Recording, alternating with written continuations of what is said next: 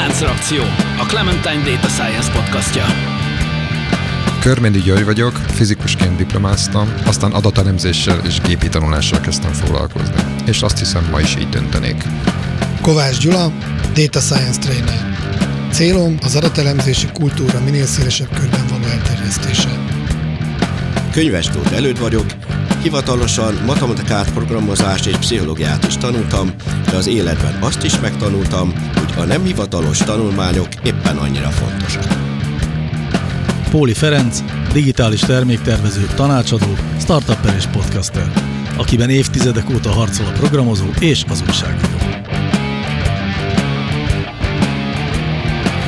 Szervusztok! Mindjárt itt a karácsony, de ezzel mi nem törődünk egyáltalán. A Láncreakció podcast vált, válnak vetve rendíthetetlen bátorsággal várja a beigli cunamit. De valójában várunk ettől a podcast adástól is valamit, mert uh, szeretnénk most valami kicsit máshogy csinálni, és talán egy kicsit könnyedebb. Igen, hát így az ünnepek azok a mégiscsak a bekuckózás, meg a otthon együttlevés, filmnézés időszaka, legalábbis mi most így folytettük meg, és ezért filmekről fogunk beszélni, de hogy azért meg ne hazudtoljuk a saját tematikánkat, olyan filmeket hoztunk, és próbálunk majd megbeszélni, amik valamilyen módon kapcsolatba hozhatók az adattudományjal vagy a mesterséges intelligenciával. És vannak ilyen karácsonyi film setlistek, ezek között több olyan film van, amit azért nem javaslunk. Ezek közé szerintünk jó filmek, többnyire, de vannak kimondottan jó filmek is közötte, nem biztos, hogy klasszikus karácsonyi tematikáival. Nem sőt. mindegyikben van karácsonyi hangulat, ez való igaz,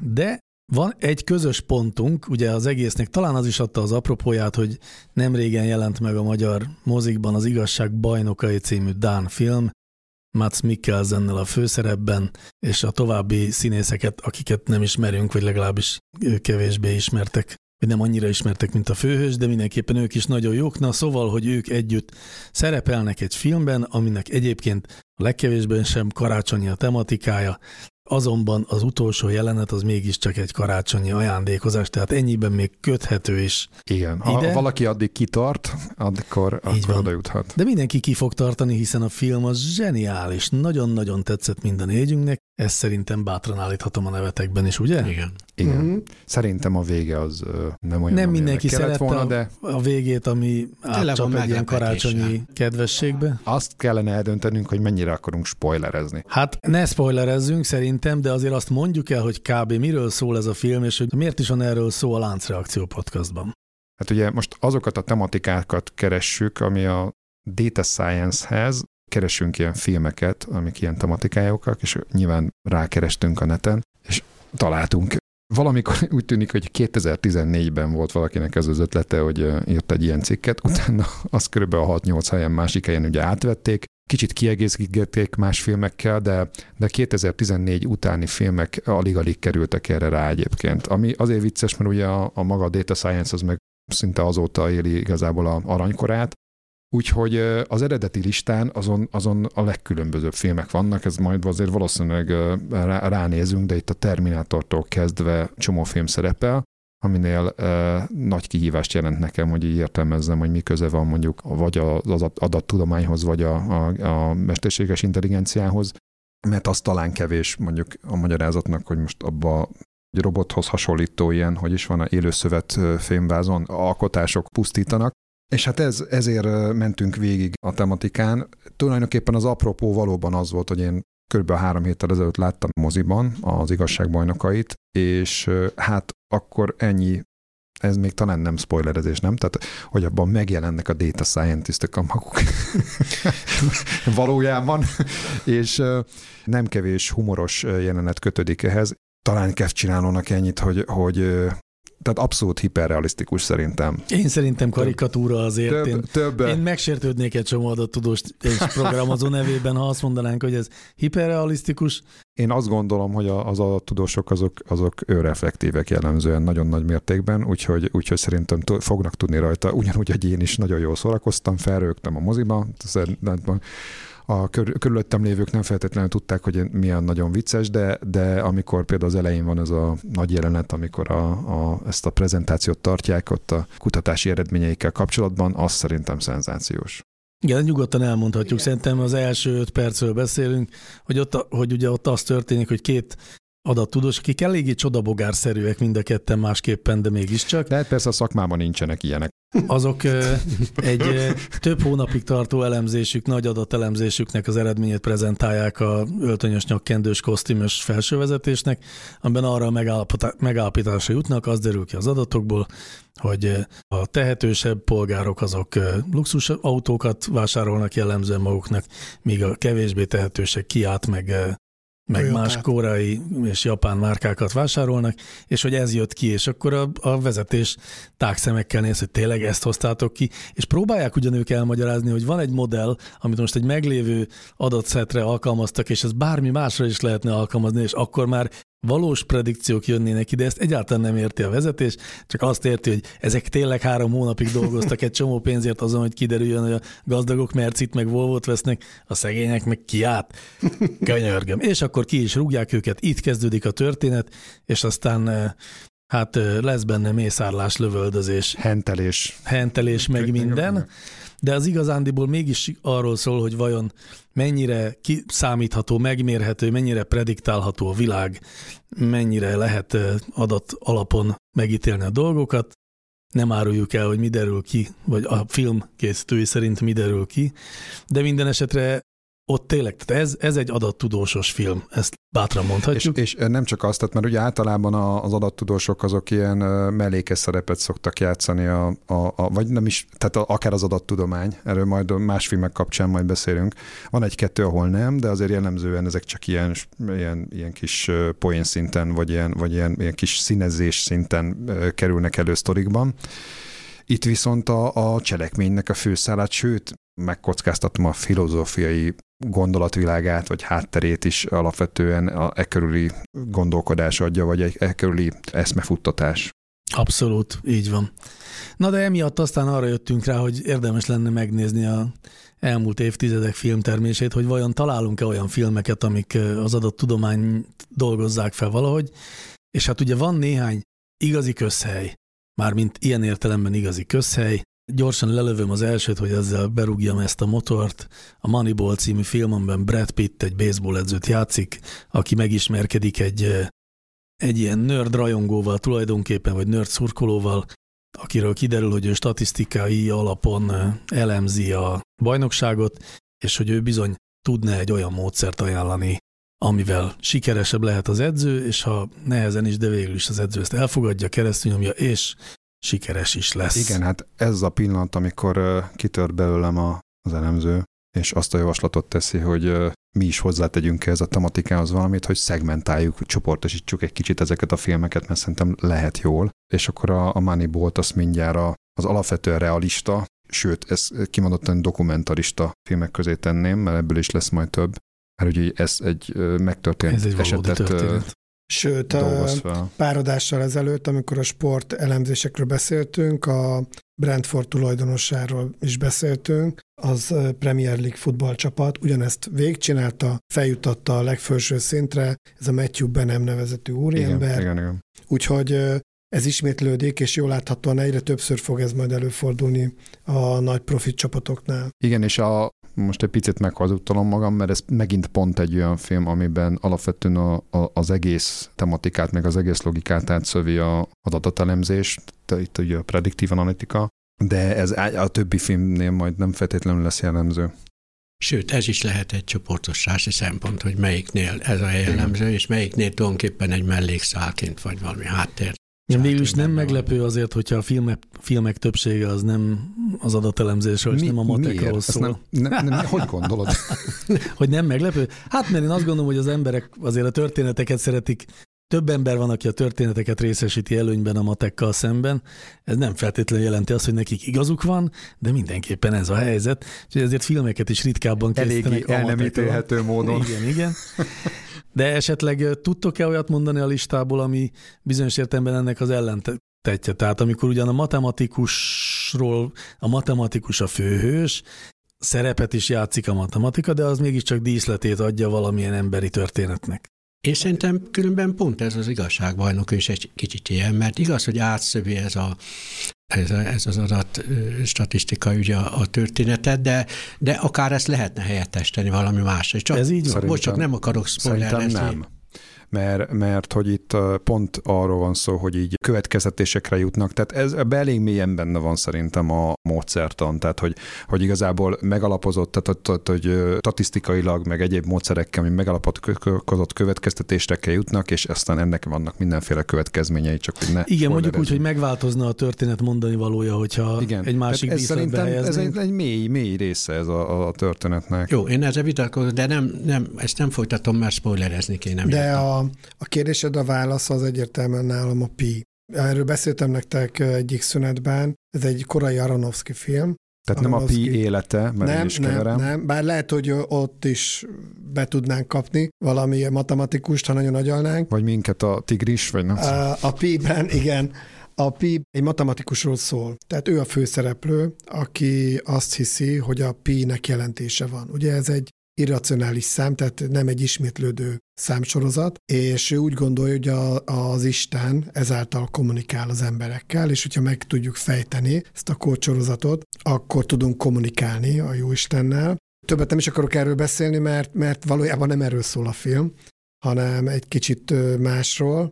De tény az, hogy a főszereplő matematikus, vannak ilyen polémiák arról, hogy, hogy mi az, amit egy ember felfoghat, mi az, amit nem aztán a végén átmegy krimibe, tök izgalmas, tehát ha szereti valaki a, azokat a jól megrendezett jeleneteket, amikor körmödet szó szerint lerágod, akkor ez az. Tehát nagyon meg van csinálva, de valójában, ha nem matematikusról szólna, hanem nem tudom, egy, egy közgazdászról, akinek nem tudom, milyen más agymenése van, akkor is a film valószínűleg működik.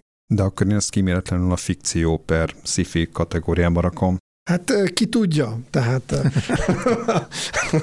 hogy a pi jelentése van-e, vagy nincs. Aha, Különben hát az jó. több, mint irracionális, tehát ez, ez sajnos a gimnáziumban nem elég jó tanítják, mert azt mondják, hogy oké, okay, vannak az irracionálisok, ezt a gyökkettőnél vezetik be, és akkor azt mondják, hogy van a pi meg az e, ami ráadásul transzcendens. Uh-huh. Csak hát ugye ott, ott van a probléma, és én szerintem ez tényleg nagy probléma, mert, mert a görögök ilyen szempontból többet tudtak, mint egy manapság leérettségiző valaki, aki matekfakban, ugyanis hát ha ezek a transzcendensek úgymond egy, egy magasabb rendű végtelenséget képviselnek, mint a, mint a többi irracionális, mert, mert a gyökkettőt azért még, még gyakorlatilag át, általunk átlátható műveletekből ebből meg lehet kapni, majd gyökvonás, hatványozás, stb. Azt, azt azért még az ember érti, hogy valamilyen akárhányat fokú polinumnak valami gyöke, és lényegében az 1-2-3-ból a közönséges összeadással, gyökvonással, hatványzással, osztással származható, viszont az E meg a pi nem.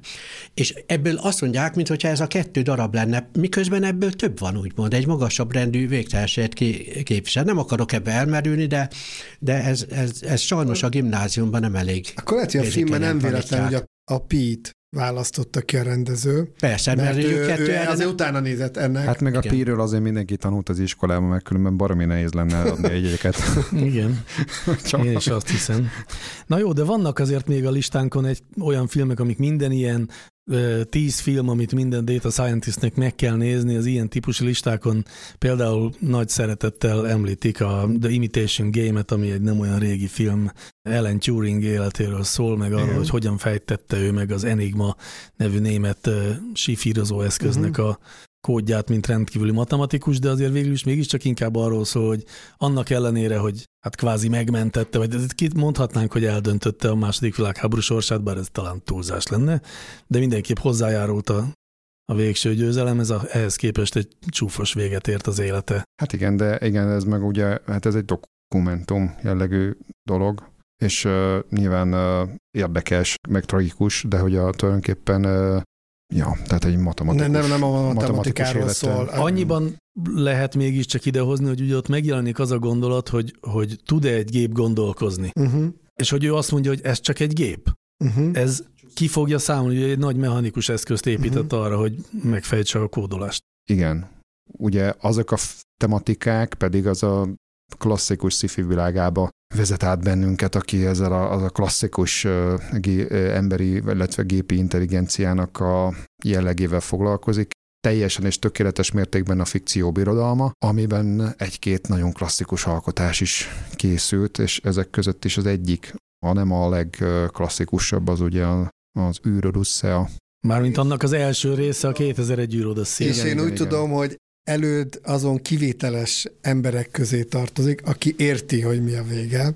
Ez csak aki nem látta, tehát tényleg, mert nem biztos, hogy mindenki látta ezt a filmet. Ami bennem megmaradt, hogy kint van a naprendszer szélén egy ember, meg egy számítógép, és a számítógép egy idő után az ember ellen fordul, és gyakorlatilag megöli az embert, és akkor oké, okay, ez, ez még mind érthető, és a végén egyszer csak egy totál új film kezdődik, egy, egy kis néhány perces film, megszületik egy baba, ez a főhős egy szobában van, megöregszik, stb. És ember nem ért, hogy itt most mi történik. Igen, a legtöbben nem értik. Én, én, én, én ezt sokszor láttam moziban, és a legtöbbször a, a, a végén egyedül maradtam a moziban, mert mindenki kiment a második felétől, mert nem értették. Na most ez egy olyan, most én engedélyt kaptam spoilerezni, mert ez egy 60, majdnem 60 éves film, tehát ugye 68-as, és a film alapján készült a könyv, és a könyv már azért készült eleve, mert gondolom, e, e, ezt nem tudom biztosan, de el tudom képzelni, hogy azért készült belőle könyv igazán igazából csak mert senki nem értette a filmet. De a filmet azért lehet érteni, csak szerencse kell hozzá. Nekem volt ilyen szerencsém, hogy értettem, de egy, egy plusz szerencsés ehhez hozzájárult. Ugyanis, tehát én azt mondom szerencsének a film nézése közben, a 2001 űrűrösszel nézése közben, tehát egy csomó olyan jelenet van benne, hogyha az ember nem olyan lelki állapotban van, és, és, és nem olyan fajta gondolatokat gondol, amik, amikről tényleg a, a film igazándiból ö, szól, implicite, akkor nem tudja, hogy miről van szó, és nem ért semmit. Viszont, hogyha ezeket gondolja, én véletlenül így néztem, de ebbe volt még egy szerencsém, hogy miért tudtam így nézni, mindjárt azt el is mondom. Én ezért csupa olyan dolgokat gondoltam, amiket aztán később leírtak a könyvben is. Tulajdonképpen nekem az volt a szerencsém, hogy az én Niker testvérem előbb látta ezt a filmet, uh-huh. és és én csak annyit kérdeztem, nem kérdeztem, hogy miről szól, csak úgy nem is tudom magától, vagy kérdeztem, annyit mondott, hogy tök, tök jó, benne van például az, az a pillanat meg van benne rendezve, ahol a történelemben a, az első ember életében először úgymond gondolkodik. És akkor kérdeztem a testvéremet, hogy hát és hát mi, miből látszik ez, hogy most ő először gondolkodik, meg hogy, ő meg hogy ez a világon így először, és nem tudta megmondani. És nekem ez volt a szerencsém, hogy én így ültem be a, a moziba, hogy ezt figyeltem, tehát a film, filmnek az eleje az emberiség hajnalán játszódik, és, és hogyan van az érzékeltetve, hogy, hogy egy ember életében, sőt a történelemben először ő gondolkozni kezd. Itt azt akarom mondani, hogy a, a film igazándiból arról szól, hogy van benne három monumentális pillanat a világon, az első az, amikor a, egy, egy ember életében először kezd gondolkodni, ez aztán kapcsolatban van a többivel, mert kiderül, hogy ezt nem magától teszi, uh-huh. hanem van egy ilyen végtelen dimenziós istenség, ami egy hasáb formájában jelenik meg előtte, és gyakorlatilag belematat az agyába, itt jön majd a kapcsolat a következő monumentális pillanattal. Ez az istenség Gondolta, hogy na most akkor itt magára hagyom, mert, mert oké, okay, segítettem neki elindulni, hogy mostan elkezdjen gondolkodni, de majd nézzük meg, mi lesz ebből, most elmegyek vissza, néz, bajongok a világegyetembe máshol, és akkor majd megvárom, hogy ő jelentkezik uh-huh. nálam. Mert azt gondolja, hogy most ő volt a világ uras, nem igen tudta, mihez kezdjen legközelebb, de valamit majd csak kigondol. Ez később derül ki, hogy ez az istenség a Holdon elhelyez egy, egy olyas fajta hasábot, mint ami ennek ő is kinéz az ember számára titokban, mert arra gondol, hogy majd, hogyha az ember odáig elfejlődik, hogy hosszú evolúción keresztül odáig eljut, hogy már a Földet is elhagyja, akkor egyszer csak meg fogja találni azt a holdon eltermetett hasábot. Igen ám, de ezt a hasábot úgy beállítja ez az istenség, hogyha először napfény éri, akkor hirtelen egy rádiójelet küldjön el felé valahol az univerzumba, hogy ő értesüljön róla, hogy az ember elfejlődött fejlődött odáig, hogy most már érdemes vele egy kicsi, kicsit többet is foglalkozni. És akkor ugye ez a filmnek a másik iztózatos, monumentális jelenete, a harmadik monumentális pillanat pedig, amit senki nem ért, ugye, a Földről egy űrhajót indítanak, afelé, ami felé rádiósugarakat küldött a Holdról ez a, ez a titokzatos hasáb. A harmadik monumentális pillanat az, hogy, a, hogy az első embert viszont átalakítsa olyan istenségé, mint ő maga. És itt jön egy írtó érdekesség, amikor ilyen istenség lesz ez az ember, az első ilyen ember, látja, hogy a történelem elmúlt, ő is ilyen végtelen dimenziós lett. Ez az érdekessége az egésznek, hogy ugyanazt gondolja, mint az az ember, aki először elkezdett gondolkodni, Istenségként is azt gondolja, hogy most ő volt a világ ura, és nem igen tudta, mihez kezdjen legközelebb, de ma csak valamit kigondol. Nos, ez, ennek az egész sztorinak olyan szempontból köze van a mi beszélgetéseinkhez, hogy tehát a konkrétabb benne ez a hal számítógép, de ezt mondom majd másodszor. De az is egy, az is egy kapcsolódás, ez a feltételezés van benne, hogy, hogy igazándiból az embernek a gondolkodása végül is mesterségesen van elindítva, nem pedig egy természetes fejlődéssel, mert ez az istenség indítja el. Na most, a, a, ami konkrétabban kapcsolódik ugye a mi, mi gondolatainkhoz, hogy van benne ez a hal számítógép. Igen, igen. Tehát itt ugye emberi képességeket meghaladó intelligenciát jelenít meg ugye ez a, a igen, 9000 igen, a, a, a filmben. A könyvben ugye 80-as években már kezdenek ilyen gépeket építeni, és akkor 2001-ben van ez az űrhaj, amiben, a, amiben az egyik hal gép, gép be van építve, ami, amiből már akkoriban több van a, a, a Földön.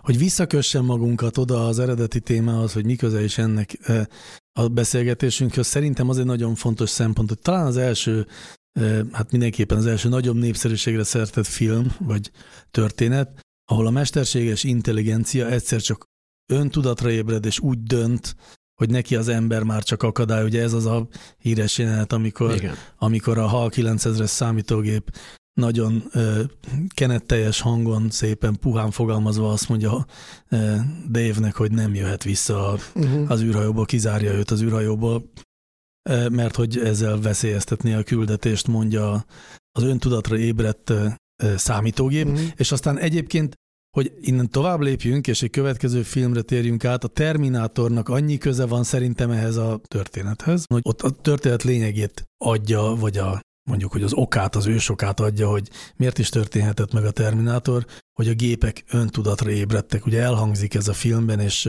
ezt azóta is szeretjük emlegetni a mesterséges intelligenciával kapcsolatban, sokszor kapjuk meg ezt a kérdést, hogy mikor fog öntudatra ébredni a Igen. mesterséges intelligencia. Fűzünk még ide két másik filmet, ami inkább ez, ez a robotikának a megjelenései különböző formában. Ugye az egyik az Ex Machina, amelyik egy viszonylag uh, új film. Én erre nem vesztegetnék sok nem szót, érdemel mert sokat. szerintem nem érdemel sokat valóban, bár Inkább egy, egy thriller egy-két nagyon jó színésznő van benne, de egyébként nem. Tehát... Hát és van egy, egy főgonoszunk, aki egyébként igen. meglepően hasonlít a mai technikai vezetőkre. Igen, igen, tehát meglehetősen egydimenziós szerintem az a karakter. Tehát Így az engem az a, kimondottan zavart a filmben. És a másik ez a hőr, a nő, a nő mm. amit én korábban nem láttam, és most rá megerőszakoltam magam, és megnéztem, és hát egy kicsit igazolta nekem a, a, az eddig való ockodásomat, hogy miért nem. Azt gondolom, ez egy ilyen romantikus valami inkább, és nem nagyon, tehát nem, nem tudnám én értékelni. Igen, ilyen tehát csak annyit, hogy a szifi. főszereplő a személyi asszisztensébe szerelmes lesz, és oda vissza. a hangasszisztensébe. Hanga, igen, a mobilján lévő. beleszeret a igen, De nem, hangba. először a hangasszisztens lesz szerelmes Főnixbe, oh. és aztán utána kölcsönös igen. lesz a szerelem, de úgy, hogy hogy a baráti társágba beviszi, ott van közöttük a mobil, mint hogyha élő húsvérember lenne, és a végén vannak azért csavarok, én sem akarok most spoilerezni, maga az alapötlet, hogy létezhet egy szerelem, mesterséges intelligencia, meg humán intelligencia között, ezt egy kicsit körbejárja a film. Ne. Nekem egyébként bejött. Hát én nekem, szerettem. Engem, engem nagyon irritál, több elemébe is, de, de most tényleg nem akarom ezen rabolni, a, hanem, hanem csak azt akarom, hogy viszont az az érdekes, azt hiszem 2013-as a film, és hogy, és hogy tulajdonképpen egyébként ez is egy sci mert hogy ez, ez, ez, ez egy közeli jövőbe van kivetítve az egész történet, de hogy ott is igazából milyen elképzeléseink vagy, vagy, vagy vízióink vannak erről a közeli jövőről, ez, ez szerintem már önmagában érdekes. Tehát ezekben a víziókban vagy, vagy, vagy utópiákban milyen módon vagyunk a gépek által meghatározva. Uh-huh. És egyébként hamis, de ott még érdekes, hogy kinek milyen mondjuk ilyen fikció jelenik meg a fejében erről, viszonylag közelinek tűnik, tehát én értemben mondjuk lehet vele mit kezdeni, mert az űrödössze az egy ilyen, hát ott tulajdonképpen egy hatalmas tabló, amire igazából bármit rá lehet festeni, mert annyira nagy ívű, hogy ott nincsen módunk arra, hogy ezt igazoljuk, vagy nem is célja. Tehát az, az tényleg egy ilyen távolba vetített fénycsóva, ez meg, e, ezek, ezek a filmek meg tulajdonképpen a, a közeljövőnk. A közeljövő előrejelzése az, én úgy veszem észre, hogy hogy gyakorlatilag nem létezik. Pont most olvastam egy nemzetközi sci antológiát, és a világ minden, minden tájáról válogatta össze a szerkesztő ezeket a novellákat, és a témák azok a maiak. Tehát az egyik az, hogy kettészakított társadalom, tehát Amerika két részre oszlik, másik genetikailag módosított gazdag emberek, harmadik tönkre megy a világ, tehát a, a természet az teljesen szétesik. Ezek a mai valós problémák, csak nyilván néhány évvel előrébb megyünk, és akkor nem kell nagy fantázia, hogy akkor mi fog történni, de erről már beszélgettünk, hogy, hogy el se tudjuk képzelni, hogy akár rövid távon is, akár 10-15 év múlva valamit olyan új technológia vagy jelenség történik, ami teljesen partvonal kívülre helyezi azokat a problémáinkat, amiket most úgy gondolunk, hogy a, a következő években lesz a domináns.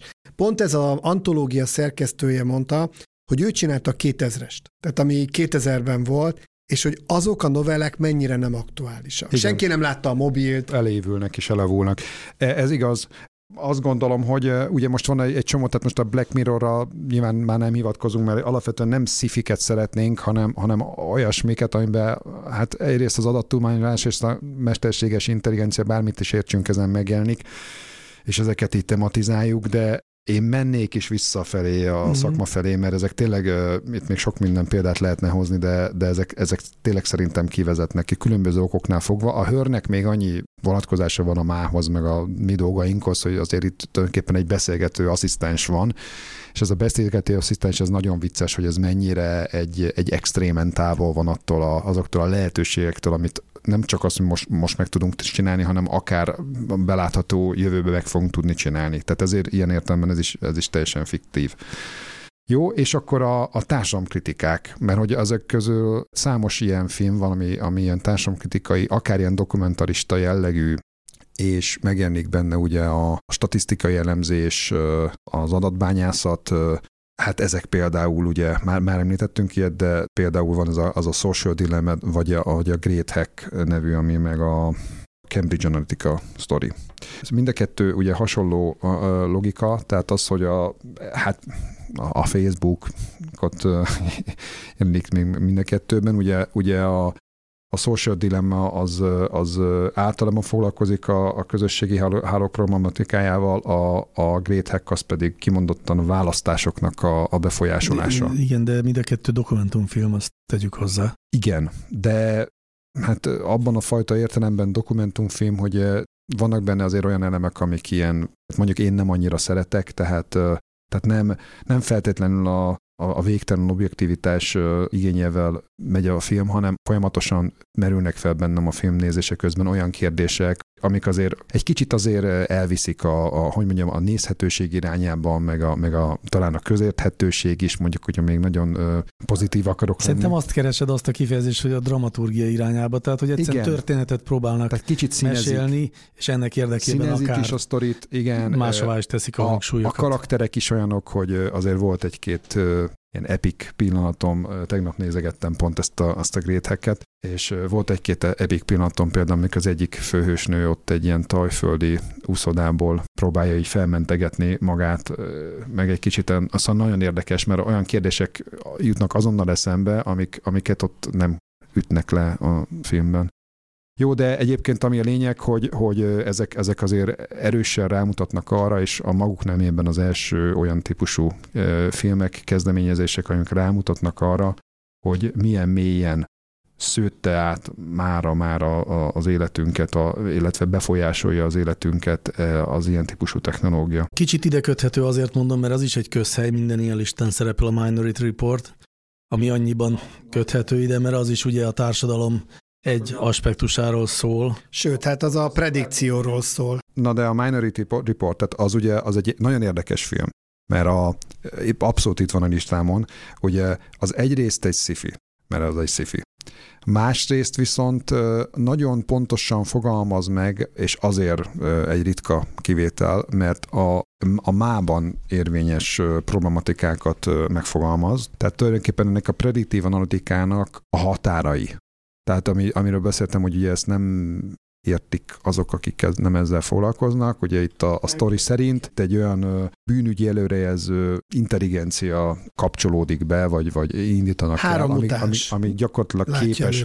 Igen, de gyakorlatilag ezek képesek analizálni, az talán most a, az csak a, a sztori része, de, de egy olyan berendezés, mert ezt el tudjuk képzelni úgy is, hogy igazából ez gép, egy gépet uh-huh. hozunk létre, itt nem gépek egyébként, ami nem lényegtelen az a történet szempontjából, de de hogy egy olyasmi, amit tulajdonképpen ezt a prekogníció, előrelátás képességét ugye, ugye megvalósítják, tehát tulajdonképpen egy, egy jövőben elkövetendő bűncselekményt az tulajdonképpen megelőz ez a... Még durvább dolog történik, le is csukják. Tehát el se követte a gyilkosságot, persze. de börtönbe kerül. Igen, igen. És, ez egy, és erről szól a film etikai dilemmái vannak a, ezzel a, a szerzőnek, hogy úgy is le lehetett csukni valakit, hogy el se követi, de azért nem követi el, mert megakadályozzák, hogy emberéletet mentsenek meg. Tehát jó dolgot tesz a rendőrség, és nyilvánvaló, hogy valahogy ott az ottani jogszabály jövőben úgy van kialakítva, hogy, hogy de hát ő ettől még bűnös, mert elkövette volna, ha nem avatkoznak közbe, és ez baromi jól ki van futtatva,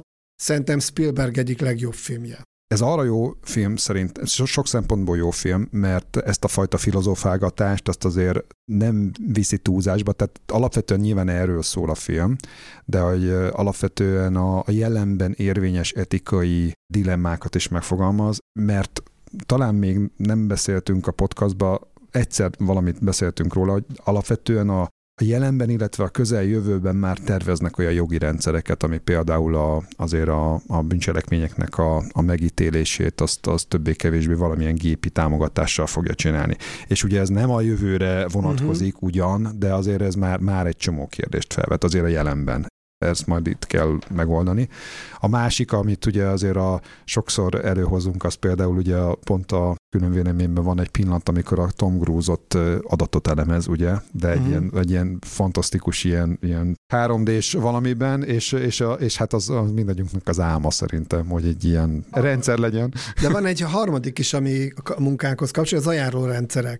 Ugye kap egy új retinát, és minden plázában van retina leolvasó, és a, össze van kötve a retinád a korábbi vásárlási szokásaiddal, és mindenki azokat a reklámokat látja bent a plázába, ami az ő korábbi vásárlási szokása alapján összeraknak, hisz a retinával egyértelműen be vagy azonosítva, ez már egy egészen döbbenetes Jó, de azért ebben, ebben meg valójában benne élünk, tehát, a, tehát sok szempontból. Hát még nem, a... ne, ennyire mélyen nem, hát de nem ez, is akarom. Lehet, hogy ez konkrétan nem valósult meg, de egy csomó minden más meg megvalósult, mert a telefonodon meg uh, ott mérnek, és ott vannak ezek a reklámok.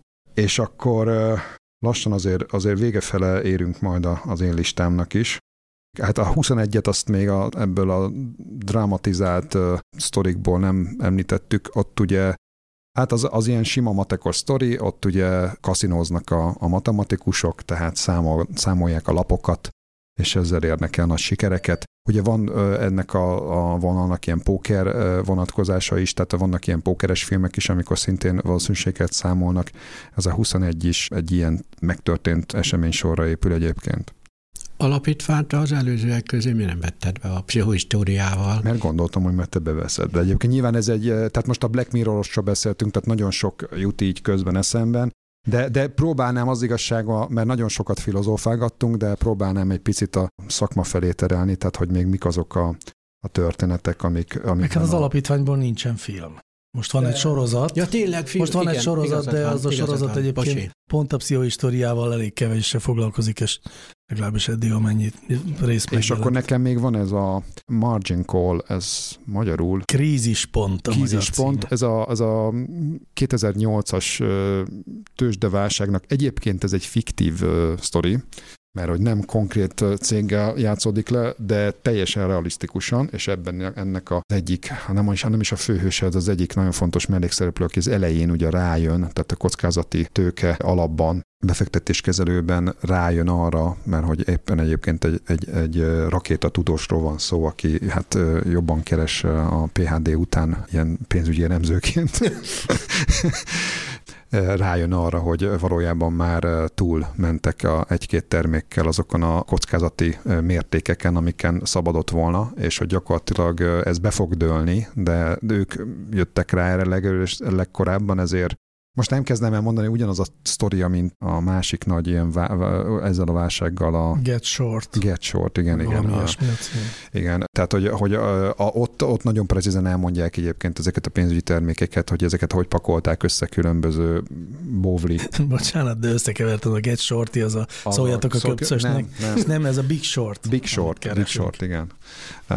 Tehát a, a nagy dobás. Nagy dobás. Tehát hogy a, hogyan, hogyan keverik össze a, a, a kockázati termék termékeket hogyan kutyulják össze, és tulajdonképpen a, ezeknek a kockázatai, ez egy, ez egy jó standardizált matematika egyébként, csak hát ebben lehet hibázni, mert az a baj, hogy a matek része az tök korrekt, csak a, az előfeltételezések azok mondjuk részben önkényesek, és hogyha ezeket nem úgy választjuk meg, ezeket az önkényes feltételeket, akkor utána tök szuper matek, az fejre áll értelemszerűen és hát ezt mutatja, hogy ottan kihozza a matematikus, hogy ez bukó, és akkor összeül a vezérkar, és azon az éjszakán úgy döntenek, hogy akkor másnap itten megindítják a rakétákat, és minden ilyen terméküket kiszórják a piacra, és akár óriási veszteségekkel is, de eladják. Uh-huh és hát tulajdonképpen a cselekmény szálát az a, az a matek indítja el. Ehhez hozzátennék egy Sherlock Holmes idézetet. Ó. Hatalmas hiba elméletet alkotni adatok nélkül, ugyanis ez esetben a tényeket igazítjuk a teóriákhoz, nem pedig a teóriát a tényekhez. Ugye egy kicsit visszautalva erre, a, ami a filmben benne volt, amivel én készültem, ez épp a Sherlock Holmes. És egy másik sorozat, ami tavaly ment az HBO-n, a Devs, amiből írtam egy cikket, csak elfelejtettem. És amikor a Gyuri mondta, hogy hozzunk filmeket, akkor eszembe nem jutott semmi, és akkor véletlenül tegnap jutott eszembe, miután megnéztem az igazság bajnokait, ahol részben pont erről van szó, a determinizmusról, ugyanis a DEFS, ami méltatlanul ismeretlen, még a szakmánkon belül is, arról szól, hogy csinál egy nagyvállalkozó, olyan, mint Steve Jobs, meg a többiek, egy olyan szuperkomputert, amelyikbe egyszer betöltik a világ aktuális állapotát, hát ahogy épp áll a világ, és mert minden determinisztikus, ezért tökéletesen meg tudják nézni, hogy mi fog a jövőben történni, meg mi történt a múltban. Tehát vissza, visszanézik a Jézus életét, meg eh, tökéletesen előre látják, hogy mi fog történni, és hát nem, nem spoilerzek, hogy mi lesz a vége, de jó a vége egyébként. Ez, a, ez az egyik. A másik pedig a Sherlock Holmes, azt mindenki ismeri, arról szól, hogy Sherlock Holmes egy-két-három-négy apró jelből összeállítja a valóságot, hogy mi történt. És én ezt a kettőt raktam egymás mellé, ami tökéletesen leírja, hogy miről szól a, a szakmánk, a data science. Mi vagyunk a Sherlock Holmesok. Ugye nincs olyan adatbázis, amelyik tökéletesen leírja a teljes valóságot. Tehát információk hiányoznak ahhoz, hogy megértsük a valóságot. Ez egyébként ebbe a, az igazság bajnokaiba is elhangzott, hogy van-e véletlen, nem csak arról van szó, hogy nem tudunk mindent, ha mindent tudnánk, nincsen véletlen az emberiség meg a világegyetemben. Míg a, az adatbányásznak részinformációi vannak, egy nagy vállalatnak viszonylag kevés adata van, néhány megabájtnyi adata van az emberről, magáról az ügyférről. A cikkben ki is számoltam, hogy hány atomból áll. Csak egyetlen egy ember, döbbenetes, tehát a, annyi Google szerverparkunk lenne, ahány homokszem van a világegyetemben, az is kevés lenne, hogy tárolja az összes atomunkat egy adatbázisba, és mivel nagyon keveset tudunk az ügyfelekről, amit elemzünk, ezért Sherlock Holmes módjára ebből a néhány jelből próbáljuk előrejelezni, hogy mi fog történni. Sőt, ez alapján még büntetnek is embereket, mert ahhoz képest, hogy ezek a bejosló módszerek mennyire rosszak, egyszer a saját konferenciánkon főszólaltam, amikor az ilyen banki hitelképesség előrejelzésekről keseregtek a, a különböző ilyen hitel visszafértés jósoló modelleket feltő statisztikusok, hogy, hogy bocsánat, de én örülök neki, hogy ezek nem jobbak, mert nem szeretnék egy olyan társadalomban én, ahol, ahol az éneket tökéletesen be lehet jósolni, és hadd mondjam, hogy ennek vannak következménye, egy érdekes asszociáció ehhez, ez, hogy hogy a szocializmus végén a, a személyzet, az állami vezetők, akik a személyzet és ügyekkel gondolkodtak, hogy hogyan kellene ezt fejleszteni, belegondoltak abba, hogy, hogy nem kellene-e például grafológusokat használni a személyzeti munkába, és összehívták a Magyarországon akkor grafológiából élőket, hivatalosan akkor csak egy volt, de még voltak nem hivatalosan mások is, véletlenül én is ott voltam, és végül is az volt az érv az ellen, hogy nem, és akkor nem vezették be, még a szociális végén a személyzeti munkába a grafológiát, mert valakinek ott az, egy tekintélyes valakinek, egy, különben egy, egy írásszakértőnek, nem grafológusnak, szépen előadta, hogy hát tulajdonképpen ez a ilyen fasiszta módszerekhez mennénk vissza, mert ott már használtak olyan fajta személyiségméréseket, meg tulajdonságméréseket, ami alapján már előre elítélték, és akár kivégezték. És hogy ilyen ne történhessen, például ilyen bejosló módszerek miatt, emiatt nem vezették be a grafológiákat. Ehhez képest tulajdonképpen egy hitelkérőt már büntetnek az alapján, hogy, hogy, hogy tökéletlen módszerekkel az ő jövője egy picit be van jósolva, és büntetik, mert, mert nem kap esetleg hitelt, vagy sokkal szigorúbb feltételek által. Ha erről majd beszélgessünk máskor, mert én ezt máshogy értelmezném, de egyébként ez egy már jó, abban az értelemben is, hogy jól lehet vitatkozni róla. Ja, ja. Én megpróbálnám összegezni akkor, hogy én, én hogyan, mire jutottam ezzel a csoportosításommal. Én azt látom, hogy van egy csomó olyan film, ami mondjuk ilyen alapvetően filozófiai gondolatmeneteket tartalmaz, sci-fi, vagy valamilyen jövőben fikció jelleggel játszódó történet, aztán vannak olyanok, amik meg adatelemzési, mondjuk ilyen use mutatnak be, sokszor akár ilyen dokumentarista jelleggel mutatják ezeket be, és szerintem ezekkel nagyjából le is fettük a, a két nagy csoportot, és hadd utaljak én is vissza megint az igazságbajnokkaira, mert szerintem ez egy olyan film, amely alapvetően egy fikció, tehát nyilván egy, egy, egy, egy akciófilm lényegében, az lesz belőle, de az alapjában a, az adattudomány, meg az adattudomány művelők olyan módon jelennek meg benne, amit szerintem korábban még nem jelentek meg ilyen. Egyrészt szerintem ilyen plasticitással sem nem jelentek meg, másrészt pedig a történet fűzésnek is ennyire realisztikusan szerintem nem jelennek meg. Maga, maga a gondolkodásmód, meg a lehetőségeknek a tára nem jelenik meg más filmekben, és ezért azt gondolom egy remélhetőleg egy, egy új korszakban majd több ilyen film fog készülni, és ez, ez, ez, a, ez a hajnalán vagyunk ennek a korszaknak, és ez az első ilyen. Jó, akkor remél, reménykedhetünk abból, hogy a Jézuska hoz majd nekünk adattudósos akciófilmeket, meg adattudósos szerelmes filmeket, meg ilyesmit. Reszkessetek, data scientistek. Annak ellenére, hogy én egyébként a filmnek a végével nem, vagy, vagy nem vagyok kibékülve, de mindenkinek javaslom, hogy nézze meg, és alakítsa ki a saját véleményét. Így van, meg egyébként még amit most javaslunk, hogy mindenki érezze nagyon jól magát a karácsonyi ünnepek alatt, Igen. és mindenképpen figyeljen arra, hogy egy hét múlva újra jelentkezik a láncreakció, akkor az év összegzését próbáljuk meg adattudós szemmel megtenni. Úgyhogy köszönjük a figyelmet, jövő héten újra jövünk.